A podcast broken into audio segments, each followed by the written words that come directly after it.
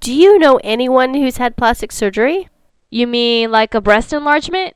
I don't think that's really necessary. That's not the way a woman should stay attractive. Why not? Why can't we go back to the way things were? Because! I don't know! But Connie, you wouldn't do that, would you? Darned right I would. Maybe makeup would be enough? Come on, Liz. Be open minded. Look at my eyes. They're puffy. And my eye bags? They're dark and loose and full of lines and circles. I really hope surgery can wipe out the tired feelings. But what would other people think? I don't care what other people think. I'm ready for a lift.